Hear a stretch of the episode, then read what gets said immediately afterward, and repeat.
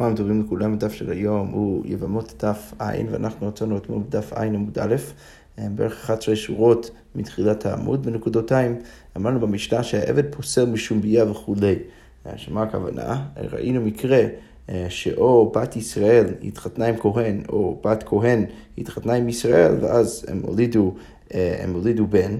והבן הזה קיים יחסים עם שפחה והוליד מהשפחה הזאת עוד בן. עכשיו הבן הזה נחשב כעבד בגלל שאימא שלו היא שפחה, ואם הבן של הזוג המקורי, של הסבא וסבתא, נפטר, וגם, וגם בעלה נפטר, אז אמרנו שהאישה הזאת לא יכולה, אם היא בת ישראל שהתחתנה עם כהן, אם בעלה נפטר והבן שלה נפטר, והזרע או הילדים הנכדים היחידים שיש לה מביתו של הכהן זה העבד הזה, אז הוא לא יכול להאכיל אותה את התשומה, היא לא יכולה לאכול את התשומה, אבל אם היא בת כהן והיא נשואה לישראל ובעלה נפטר והבן שלה נפטר והעבד הזה נשאר, למרות שיש לה נכד מאותו, מאותו הישראלי, בכל זאת היא חוזרת הביתה, זה כאילו נחשב כאילו, כאילו אין לה ולן, היא חוזרת הביתה והיא יכולה לחזור אה, אה, לאכול את התשומה. עכשיו, הגמרא שואלת מה הייתה, מה הסיבה שאנחנו תמיד אומרים שהילד לא הולך אחר האבא. כי בעצם מה אנחנו אומרים? אנחנו אומרים שהילד הזה, אם הוא עבד, אז הוא לא נחשב כנכדו של הכהן, ולכן הוא לא יכול להאכיל אותה את השומה, והוא גם כן לא נחשב במקרה השני כנכדו של הישראל, ולכן הוא לא מונע מהבת כהן לחזור הביתה לאכול את השומה.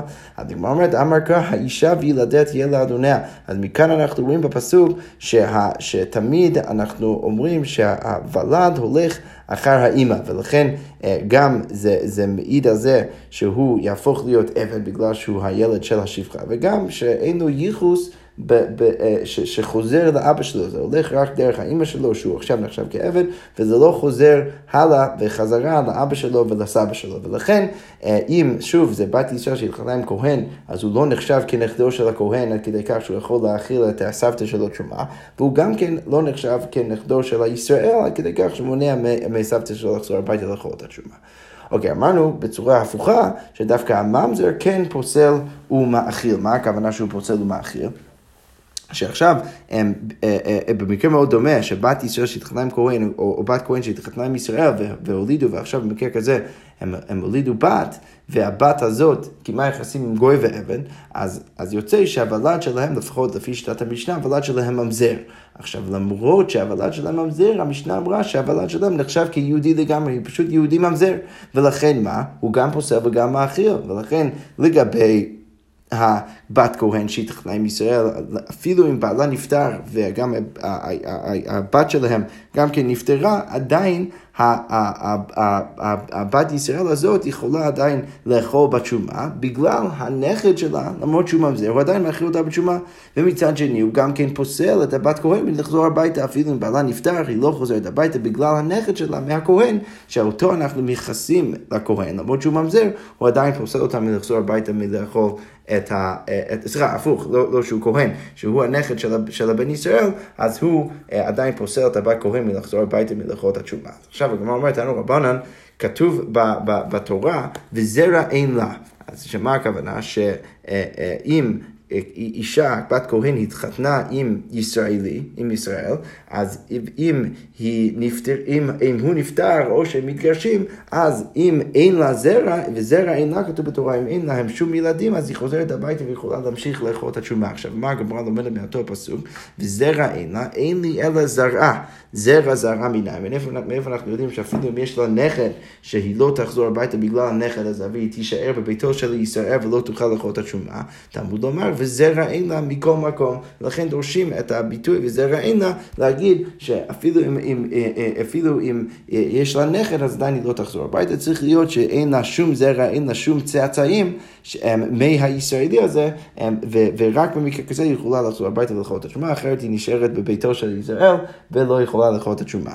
אוקיי, אין לי אלא זרע כשר, סבבה, אז כרגע אני יודע שזה נכון לגבי זרע כשר, זרע פסול מניים, מאיפה אני יודע שאפילו אם אחד מהצאצאים הוא ממזר, עדיין הוא נחשב כמספיק כצאצאים של בעלה, כדי כך שהיא לא תחזור הביתה. תלמוד אומר, וזרע אין לה, וכאן דורשים את המילה אין, במשחק מילים, עיין עליה, צריך להסתכל עליה, לא משנה מה. אתה תעיין, צריך לעיין עליה ולראות אם יש צאצאים כלשהם, אפילו אם זה ממזר, ואם יש, אז היא לא חוזרת הביתה, לא יכולה לאכול את התשומה. אז הגמרא אומרת, רגע, והפיקדי לזרע זרע, הרי כבר השתמשת בדיוק באותו הביטוי לזרע זרע, כדי לדרוש שזה לא רק הילדים שלה, אלא אפילו הנכדים שלה גם כן נחשבים כצאצאים שמונעים ממנה לחזור הביתה. אז הגמרא אומרת, לא. זרע זרע לא יצטרך קרא, לזה לא צריך פסוק. למה? כי בני בנים הרי כבנים, כמו שהוכחנו אה, לפני כמה דפים, אנחנו יודעים כבר אה, מדף ס"ב עמוד ב' שבני בנים נחשבים כבנים, ולכן ברגע שזה ככה, אז אני כבר לא צריך פסוק כדי להוכיח שזרע זרע גם כן מונע ממנו לחזור הביתה, ולכן אני יכול להשתמש בפסוק וזרע אין לה כדי, אה, כדי להגיד שאפילו זרע פסול מונע ממנה לחזור הביתה, כמו שכבר אמרת, כי יצטרך קרוא לזרע פסול. אוקיי, אמר לריש לקיש רבי יוחנן, אז בא ריש לקיש ואומר לרבי יוחנן, כמען, אז כמו מי הולך המשנה שלנו? עכשיו, למה הוא מניח שהמשנה שלנו הולך לשיטה מסוימת? בגלל שהמשנה שלנו קבעה שאם הבת של אותו הזוג אה, קיימה יחסים עם גוי ועבד, הבלת ממזר. עכשיו, לכאורה משמע שזה רק על ליבי רבי עקיבא, ריש לקיש בא ואומר, אמר לי ריש לקיש רבי יוחנן, כמאן כרבי עקיבא, לכאורה משמע שהמשנה שלנו זה על ליבי רבי עקיבא, למה דאמר, יש ממזר מחי ולוין, ולכן ברגע שיש חי ולוין בין הבת הזאת, הבת ישראל, והגוי והעבד, אז יוצא שהוולד ממזר, ולכן יוצא שדווקא לשיטתו הוולד יהיה ממזר, אבל לפי שיטת חכמים, אז לכאורה משמע שהוולד לא יהיה ממזר, ולכן זה שהמשנה שלנו קובעת שהוולד ממזר, לכאורה משמע שיהיה. אבל הגמרא אומרת, לא, זה לא בהכרח נכון, למה? אפילו תמי דרבנן, אתה יכול להגיד שזה אפילו אליבא דרבנן, בעובי כוכבים ועבד מודו, והם מודים בעובי וכוכבים ועבד, למרות שבדרך כלל החכמים יגידו שהוולד מחבילה ולא בהכרח אה, ממזר, במקרה של גוי ואבן, אז הם כן יגידו אה, שהוולד ממזר. למה דחיית רב דימי, אמר רבי יצחק ברב דימי משום רבנו, גוי ואבן, הבא בת ישראל, הוולד ממזר, ולכן אנחנו רואים אה, שזה כמובן סוגיה ארוכה שראינו לפני כמה דפים, שלא לא מובן מאליו בכלל, שכולם פוסקים ככה, אבל לפחות כאן משמע מהסוגיה שאפילו חכמים יודו לרבי עקיבא שהוולד ממזר, ולכן אפשר להעמיד את המשנה שלנו לא רק על ליבי רבי עקיבא, אלא אפילו על ליבי חכמים. אוקיי, אמרנו בסוף המשנה שהכהן גדול פעמים שפוסל. יכול להיות שהנכד של מישהי הוא כהן גדול, ובכל זאת היא לא יכולה לאכול את התשומה. למה? איזה, על איזה מקרה מדובר? אם יש בת כהן שהתחתנה עם ישראלי, עכשיו, הבת כהן הזאת אה, אה, אה, כבר לא יכולה לאכול את התשומה בגלל שהיא נכנסה לביתו של הישראל הזה, והם הולידו בת. עכשיו, הבת שלהם, שהיא כשרה כדת וכדין, מתחתנת עם כהן. והם מולידים בן. עכשיו הבן הזה, הנכד, הוא כהן כדת וכדין כשר לגמרי, הוא מגיע מאימא שלו היא בת, היא, היא בת ישראל, ואבא שלו כהן, לכן הוא גם כהן, הוא אפילו ראוי להיות כהן גדול. עכשיו, אבל מה הבעיה? יוצא שעל הצד או מהפרספקטיבה של הסבתא, הוא הנכד של בעלה, של בעלה הישראל, ולכן יוצא שאם כולם ימותו, אפילו אם בעלה נפטר או מתגרשים וגם הבת שלהם נפטרה, עדיין נשאר הכהן הזה, שהוא הנכד של, של בעלה. עכשיו, למרות ש, ש, שהוא יכול להיות כהן גדול, בכל זאת הוא הנכד של בעלה הישראל, ולכן הוא מונע ממנה לחזור הביתה לאכול את התשובה. אז בהפוך על הפוך, הממזר שראינו במקרה הקודם יכול להכיל את התשובה, אבל הכהן גדול לא יכול. הוא פוסל אותה ומונע ממנה לחזור הביתה. אז הגמרא אומרת לנו רבנן, מה היא תגיד, מה אותה הסבתא תגיד? אותה הסבתא תגיד, הריני כפרת בן ביתי כוזה שמאכיליני בתשובה, הרי אני אתפלל בשביל הנכד שלי. שהוא ממזר, כוז זה לשון קטן, שהוא ממזר, אני מתפלל עבורו כדי להביא לו כפרה, בגלל שמה? שמאכילני בתשובה, כי הוא, הוא בכל זאת מאכיל אותי את התשובה. ואין לי כפרת בן ביתי קלה, ואני לא, לא אתפלל עבור הכהן גדול, הילד, הנכד שלי הגדול, למה? שפוסלני מן התשובה, בגלל שהוא פוסל אותי מהתשובה, הוא לא מאכיל אותי את התשובה, אה, ולכן, ולכן אני אתפלל דווקא עבור הממזר, בהפוך להפוך, ולא עבור הכהן גדול. בזה סיימנו את הפרק, הדרן הלך על מנה, עכשיו אנחנו נמשיך עם הפרק הבא. פרק הערל. המשנה אומרת עכשיו ככה, ערל וכל הטמא. עכשיו, מי זה הערל? אז רש"י כותב, ואנחנו נלך עם פירוש רש"י אה, אה, בהמשך הסוגיות, שהערל זה כהן שמתו אחיו או אחיו מחמת מילה, ש, שהיו לו אה, או שני אחים או, או שלושה אחים, ש, שהם עשו להם ברית מילה והם כולם נפטרו, ולכן ברגע שאנחנו רואים שיש כאן חזקה אצל המשפחה הזאת, שהם מתים בגלל הברית מילה, אז לכהן הזה הם לא עשו ברית מילה, ולכן הוא כהן, הוא יהודי כשר לגמרי, פשוט ערל. אז ברגע שהוא ערל, המשנה קובעת שגם הוא וגם כהן רגיל שטמא לא יאכלו בתשומה, לא יכולים לאכול את התשומה. אבל למרות שהם לא יכולים לאכול את התשומה, נשיהם ועבדיהם יאכלו בתשומה, הם כן יכולים להאכיל תשומה לנשותיהם ו... ועבדיהם. למה? רש"י כותב, דהה משום ערלות וטומאה לא נפקי מכלל כהנים. זה לא מוציא אותם מהכלל של להיות כהנים. אלא שמה, רש"י כותב, דאין הוא גופיים, מכסי דקתא, יש להם איזשהו חיסרון בתקנה של, של עצמם, ולכן הם לא יכולים לאכול, אבל זה לא אומר שהם לא יכולים להאכיל תשומה לנשותיהם ו... ועבדיהם. אבל המשנה ממשיכה ואומר, פצוע דקה, חוט שופחה. אז שזה שני אנשים אחרים שאנחנו מניחים שהם כבר הם, הם, הם פסולים אה, אה, אה, ככהנים מלעשות עבודה בבית המקדש, בכל זאת הן ועבדיהם יאכלו, הם עדיין כן יכולים לאכול את התשומה, ונשיהן לא יאכלו, אבל הנשים שלהם לא יכולות לאכול. ואם לא ידעה מי שנעשה פצוע דקה חוט שפחה, אז הרי אלו יאכלו. אז בואו רק נבין מה קורה פה. אז הגמר, המשנה בעצם אומרת שנשיהן של אותם הכהנים לא יכולים לאכול, לא יכולות לאכול. למה לא יכולות לאכול? כי יש איסור, פצוע דקה או חוט שפחה לא יכול להתחתן עם אישה, לא, לא יכול לקיים את היחסים.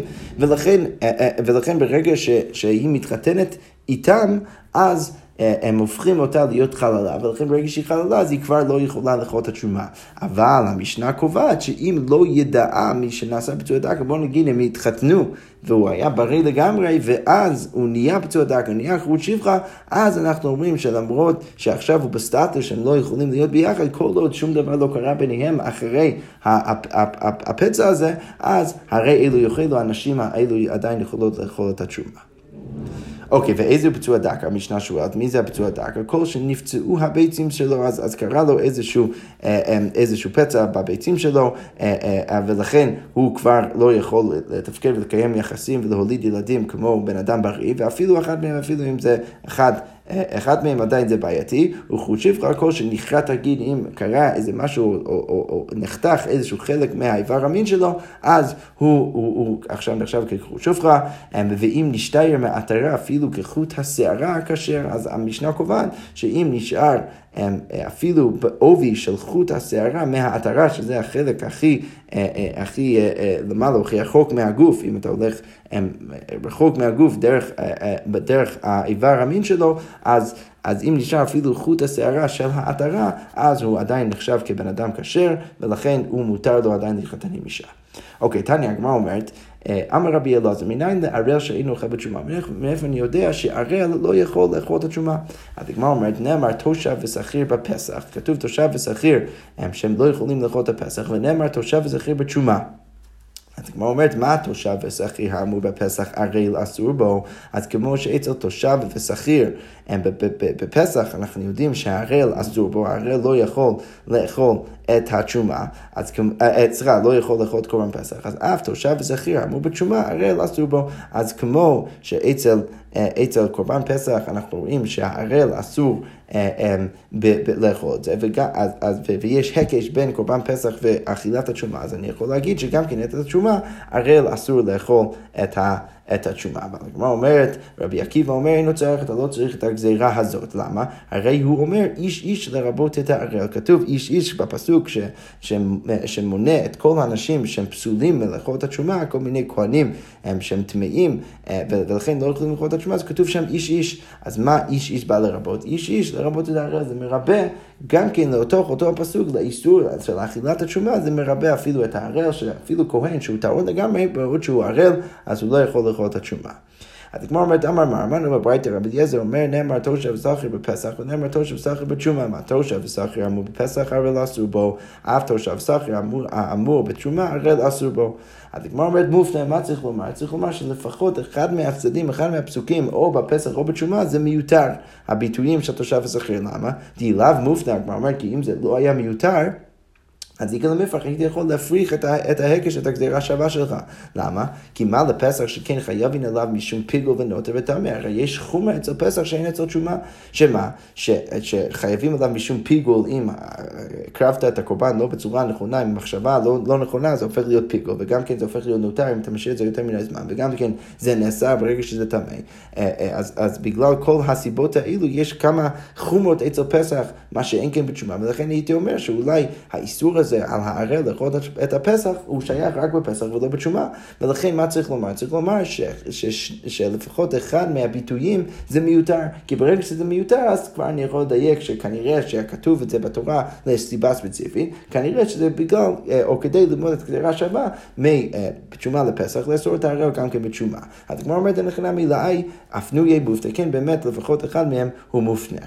אז הגמרא אומרת, היי מופנה, איזה צד הוא מופנה, איזה, באיזה צד של הגזירה שווה הביטוי מיותר, אי דתשומה מצרך צריכה, אם אתה רוצה להגיד שזה הביטוי תושב וזכיר לצד תשומה, זה לא נכון, הרי זה נצרך, למה דתניא כתוב בברייתא, תושב זה קנוי קניין עולם, שכיר זה קנוי קניין שנים, אז כתוב בתורה שהתושב וזכיר יכולים לאכול את התשומה. עכשיו, מה אנחנו מנסים אה, אה, כאן אה, ללמוד? אז סליחה, הפוך, התושב ושכיר לא יכולים לאכול את התשובה. אז מה אנחנו יכולים, מה אנחנו מנסים ללמוד כאן? אז הברייתא אומרת, למה כתוב תושב וזכיר? זה מלמד אותי על שני אנשים, שני סוגי אנשים שקנויים לכהן, שבכל זאת לא יכולים לאכול את התשובה. תושב זה קניין, קנוי קניין עולם, זה בן אדם שהכהן קנה אותו לנצח נצחים, ושכיר זה קנוי קניין שונים, ששניהם, שוב, שניהם אסורים מלאכול את התשומה. עכשיו, הגמרא אומרת, ויאמר תושב ואל יאמר שכיר, ואני אומר, כאן הוא קניין עולם אינו אוכל, כאן הוא קניין שנים לא כל שכן, אז הגמרא אומרת, למה אתה צריך את שני הביטויים האלו?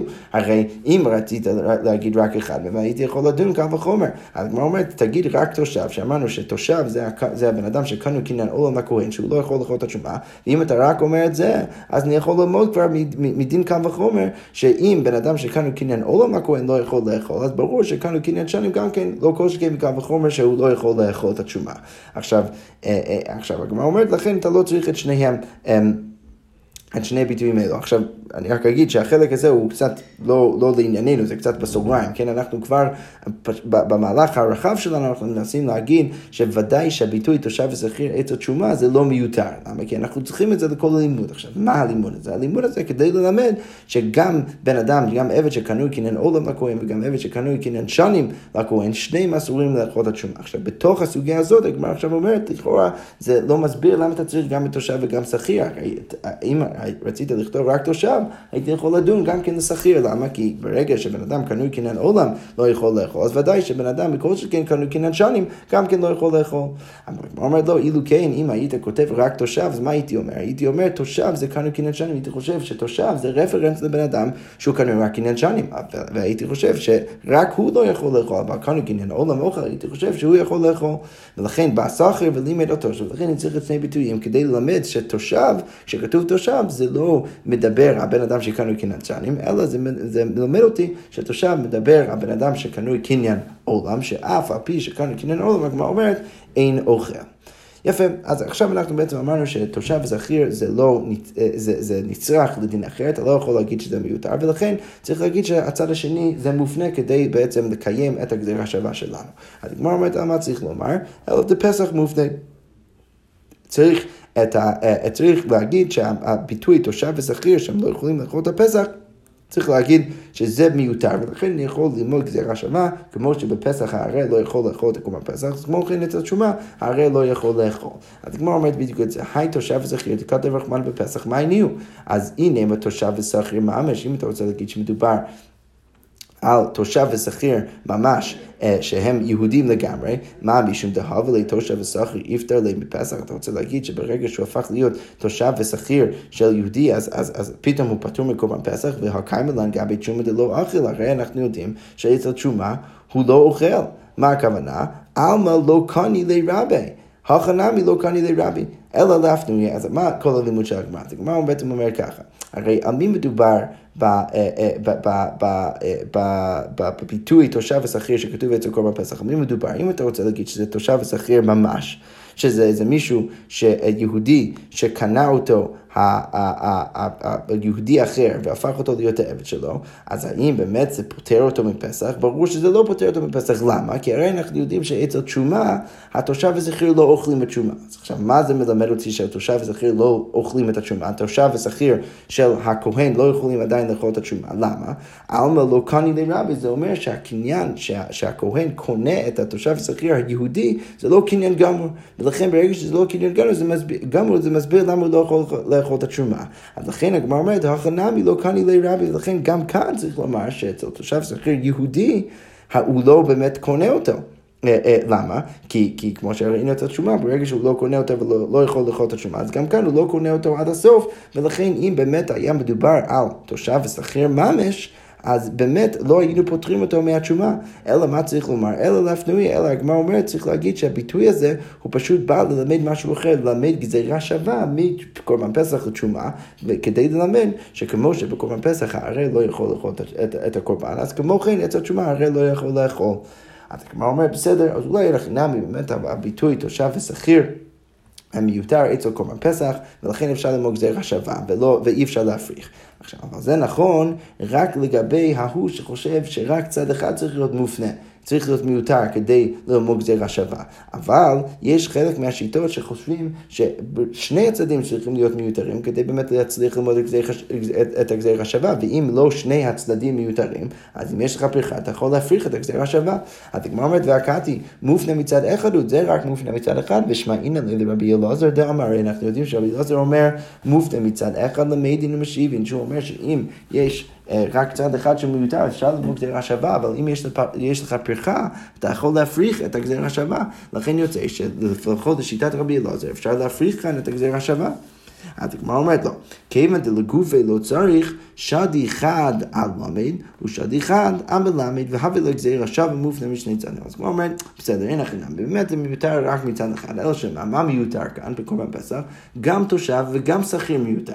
אז יוצא שיש לי שני ביטויים שהם, שהם, שהם, אה, שהם מיותרים, ולמרות ששניהם הם על הצד של המלמד, אפשר להשליך אחד מהם לצד השני ולהגיד שאחד מהם זה ביטוי שמיותר על הצד של המלמד, ואחד מהם זה ביטוי שמיותר על הצד שה... אה, ש, שהדבר הלמד, ואפשר לכן להגיד שבעצם יש פה גזירה שווה שמופנה בשני צדדים, ולכן אפילו אם יש לנו פרחה, עדיין אי אפשר להפריך את זה, וצריך להגיד שבאמת שבאמת זה מלמד אותנו שאצל התשומה אי אפשר שהערל יאכל. אוקיי, אז עכשיו, אם הגמרא אומרת, אם כבר יש לי גזירה שווה בין כל מיני דינים סביב פסח, אז אז בוא נגיד, אה, אה, סליחה, אם יש לנו גזירה שווה בין פסח ותשומה, אז בוא נגיד אצל כל מיני דינים אחרים לגבי פסח, למה שלא נגיד אותם גם כן לגבי התשומה? הגמרא אומרת, אם הפסח אונן אסור בו, אם אנחנו יודעים שהאונן, בן אדם שמת לו, מת במשפחה ועוד לא הצליח לקבור אותו, אז הוא לא יכול לאכול קורבן פסח. אז אם אנחנו יודעים שזה נכון לגבי קורבן פסח, אנחנו יודעים שיש סגירה שווה בין פסח לתשומה, אז בואו נגיד גם כן אותו דבר, אותו דבר לגבי התשומה. אף תשומה, אונן אסור, בואו נגיד שגם כן אצל התשומה, האונן אסור בה והוא לא יכול את התשומה. הגמרא אומרת, לא, זה לא נכון. אמר רבי יוסי ברבי חנינא, אמר קרא, וכל זר, כתוב שזר לא יכול לאכול את התשומה. עכשיו, מה הדיוק? זרות אמרתי לך, ולא ענינו דווקא, הזר לא יכול לאכול את התשומה, אבל העונן כן יכול לאכול. אז זה נכנע מאולי באמת היינו צריכים ללמוד את זה מגזיר שווה גם כן מפסח, אבל כתוב בפסוק אחר, בדרשה אחרת, ש, שדווקא הזר לא יכול לאכול את התשומה, אבל העונן כן. אז הגמרא אומרת, רגע, אימה ולא ערלות, למה שאנחנו לא נגיד אה, ולדייק שהערל, אנחנו ממעטים את הערל מאכילת מאי אכילת התשומה, כי מה אמרנו עכשיו? אמרנו שכשכתוב בתורה וכל זר, זה מלמד אותי שזרות אמרתי לך, דווקא הזר לא יכול לאכול, אבל האונן כן יכול לאכול. למה שלא נגיד שדווקא הזר לא יכול לאכול, אבל הערל יכול לאכול? למה שאנחנו לא נדייק ככה? אז כמו אומרת, הכתיב תושב זכיר, הרי כתוב תושב זכיר, ולכן יש לנו איזשהו משהו שאנחנו אמורים ללמוד מפסח, אז בעצם יוצא שמצד אחד אנחנו דורשים לכל זר, שדווקא הזר לא יכול לאכול, אבל האונן כן, מצד שני יש לנו גזירה אה, שווה לפסח תושב תושב זכיר שמלמד אותנו שהערל לא יכול לאכול כמו שהוא לא יכול לאכול את קורבן הפסח. אז היא אומרת, אבל רגע, למה אתה כל כך בטוח לעשות את הלימוד ככה? מה ראית? אולי צריך לעשות את זה הפוך ולהגיד שהגזירה שווה לפסח מלמד אותי שהאונן לא יכול לאכול. והדיוק מי וכל זר מלמד אותי שדווקא הערל כן יכול לאכול. אז הגמרא אומרת, מסתברא ערלות הווה לי לרבויי. אז הגמרא אומרת דווקא עדיף לי להגיד שה, שההקבלה לפסח זה, אה, זה, זה לגבי הערל, כדי ללמד שהערל לא יכול לאכול את התרומה. למה? כי יוצא שהערל הוא יותר חמור מאשר האונן, כמו שהגמרא אומרת. הרי מסתבר הערלות הווה לרבוי, שכן מחוסר מעשה, הוא א' כל מחוסר מעשה, שמה הכוונה? שהוא, שיש מעשה פיזי שהוא צריך לעשות כדי להפוך את עצמו להיות כשר, ומעשה בגופו, זה גם כן בגופו ועצמו, ואנוש קרא, וכל עוד הוא לא עושה ברית מילה, יש סביב אי עשיית הברית מילה עונש של כרת, וישנו לפני הדיבור, וזה גם כן ציווי שמגיע לפני עשרת הדיברות, שזה במובן מסוים הופך את זה להיות יותר משמעותי, יותר יסודי, ומילת זכרה ועבדיו מעכבת, וגם כן אם הוא לא עושה ברית מילה לה, לילדים שלו והעבדים שלו העבריים, אז זה גם כן מעכב אה, אה, לעצמו את האופציה לעשות קורבן פסח. עכשיו, בגלל כל הדברים האלו אנחנו רואים שהערלות זה מאוד מאוד מאוד חמור, לכן ברגע שזה מאוד מאוד חמור, אז אז זה הגיוני להגיד שזה הדבר שאנחנו לומדים מפסח, שהוא גם כן יאסור את התשומה. אבל הגמרא אומרת, רגע, אדרבה, בוא נגיד הפוך, יש כל מיני חומות אצל, אצל, אצל הנינות, שגם שם, שגם בגללם אולי היינו צריכים דווקא ללמוד שהעונן אסור לאכול את התשומה.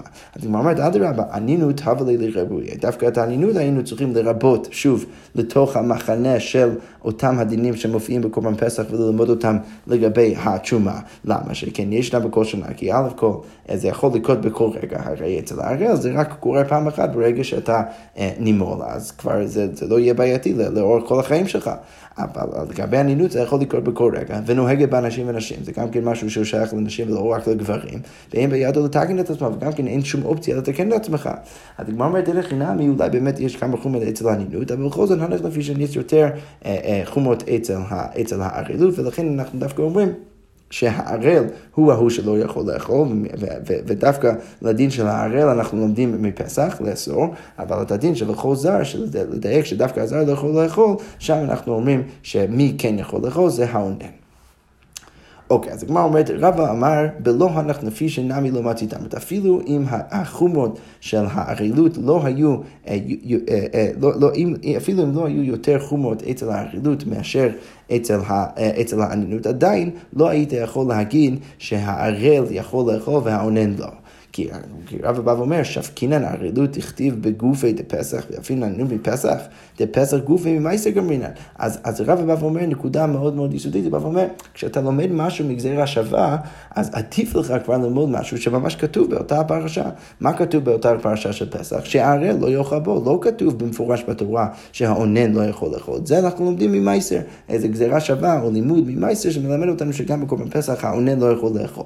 אבל לא הגיוני ברגע שאתה לומד משהו מגזירה שווה מפסח, ללמוד דווקא את הדבר שלא כתוב שם במפורש. לא, הגיוני יותר ללמוד את הדבר שכתוב במפורש. מה כתוב במפורש? הרי לא יכול בו, ולכן צריך ללמוד משם לתשומה דווקא ולהגיד שההורה לא יכול לאכול את התשומה. ולגבי האנינות, בגלל שלא כתוב, לא כתוב במפורש בפסח, אז דווקא שם אנחנו נגיד אה, אה, שלא נלמד מפסח, אלא נלמד מהדרשה וכל זר, שדווקא הזרות פוסל בתשומה, אבל האנינות לא פוסל בתשומה, והאונן כן יכול לאכול.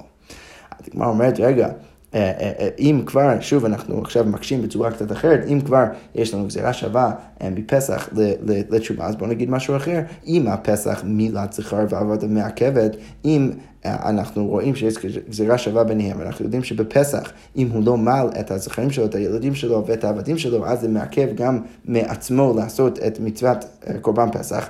אז אף תשומה, בואו נגיד אותו דבר, שמילת זכר ועבודה מעכבת, שאם הוא לא מל את הילדים שלו, אז גם הוא לא יכול לאכול אפילו אם לא יש ברית מילה. כלומר, אומרת לא, גם זה אי אפשר להגיד. למה? כי אמר קרא כתוב בתורה, ומלטה אותו אז יאכל בו. מילת זכריו ועבדיו מעכבת בו מלאכול בפסח, ואין מילת זכריו ועבדיו מעכבת בתשומה. אז כלומר אומרת, אפשר לדייק מקורבן פסח. כתוב בקורבן פסח, ומלטה אותו אז יאכל בו. אז כתוב, לכאורה משמע, מהתורה, שדווקא בקורבן פסח אתה צריך למול את הילדים והעבדים שלך כדי לאכול אותו, אבל בדבר אחר, שדווקא המילה בזכריו ועבדיו מעכבת בו מלאכול בפסח, אבל בדבר אחר, נגיד באחידת התשומה, המילה לא מעכב ואין מילת זכרה ועבודה מעכבת בתשומה. אבל הגמרא אומרת, רגע, אם אתה רוצה לדייק מבו, ולהגיד שברגע שכתוב בתורה אמרת אותו, אז יאכל בו, להגיד שדווקא המילה מעכב בקורבן פסח, לא משהו אחר, אז בואו נדייק את המילה הזאת בכל מיני פעמים אחרים שכתוב בפרשת קורבן פסח את המילה הזאת. יהי הכי אימה כל ערל לא יאכל בו, בו אינו אוכל, אבל לא אוכלו בתשומה, בואו נדייק ולהגיד שכשכתוב כל ערל לא יאכל בו, אז דווקא אצל קורבן פסח הערל לא יכול לאכול, אבל לגבי התשומה הוא כן יכול לאכול. הגמרא אומרת, לא, אולי זו נקודה טובה, אבל כבר יש לנו דרשה שבא ועושה גזירה שווה ביניהם, שמלמד אותי שגם בתשומה הרי לא יכול לאכול. למה? כי הכתיב תושב ושכיר, הרי כתוב תושב ושכיר, שזה מלמד אותי שגם בתשומה הרי לא יכול לאכול. אז בעצם בשלב הזה, מה אנחנו אומרים? אנחנו אומרים שהגזירה שווה מלמדת אותנו שהערל לא יכול לאכול את הפסח, אבל לגבי הדין של ה... שמלטה אותו אז יאכל בו, זה שהמילה של העבד והזכרים מעכב, זה מעכב רק בפסח ולא באכילת התשומה. אז עכשיו הגמרא אומרת, מה ראית? למה כל כך ברור לך דווקא ללמוד גזירה שווה ולמעט את הערל עצמו מלאכול את התשומה, מאשר ללמוד גזירה שווה ולמעט את ה... את ה... את, או, או להגיד שרק בן אדם שמל את העבדים והילדים שלו יכול לאכול את התשומה, ובן אדם שלו זה מעכב כמו בקורבן פסח. אז הגמרא אומרת, מסתבר ערלות דגופי הווה לריבוי. עדיף לי לרבות לגזירה שווה את הערל ודווקא לפסול אותו מלאכות התשומה, מאשר לפסול את ההוא שלא מל את הילדים שלו. למה? כי מה? שכן מעשה בגופו, כי קודם כל זה מעשה בגופו שהופך את להיות יותר חמור, ואנוש כרת, וגם כן זה אנוש כרת. אבל הגמרא אומרת, אדרבה, הפוך, מילת שכרה ועבדיו אבל לרבוי. למה? שכן יש להם בכל שעה, כי הרי זה משהו שיכול להיות, לקרות בכל שעה, בכל רגע אתה יכול לקנות עוד עבד שאתה צריך למור אותו, או להוליד עוד בן שאתה צריך למור אותו, ולכן בגלל שזה דבר שמתמשך, אולי זה דווקא יותר חמור, ולכן דווקא שם היינו צריכים ללמוד את גזירה שווה, שדווקא בן אדם שלא מל את העבדים והזכרים שלו, לא יכול לאכול את התשומה, ולא בהכרח לפסול את הערל עצמו. אבל הגמרא אומרת, לא, אנחנו לפי שעדיין יש יותר חומות אצל הערל עצמו מאשר אצל ילדים ועבדים שלו שמעכב, ולכן דווקא לערל אנחנו פוסלים, אבל את ההוא שלומד את העבדים והזכרים שלו אנחנו לא פוסלים, לא לומדים גזירה שווה מפסח, אה, אה, מפסח אה, לתשומה בעניין הזה. ובהתאם הגמרא אומרת, בלא הנח נפישן נמי לא מצי דמרת. והגמרא אומרת, אופציה אחרת, אפילו אם זה לא היה יותר חומות אצל ההראל עצמו, עדיין לא היית יכול לטעון ככה. למה? כי מאיכא מידי דערלות דגופי לא מעכבה בי, ערלות דאחריני מעכבה בי. האם יש באמת משהו שכשהוא בעצמו הראל זה לא מעכב, אבל שהעבדים והזכרים והילדים שלו הם ערלים, זה כן, זה כן מעכב? לא הגיוני. ולכן לא הגיוני ללמוד גזירה שווה רק לדבר הזה. אלא מה יותר הגיוני? יותר הגיוני ללמוד גזירה שווה לפסול את הערב ולא לפסול את ההוא שלא מל את הילדים שלו. שכוייח.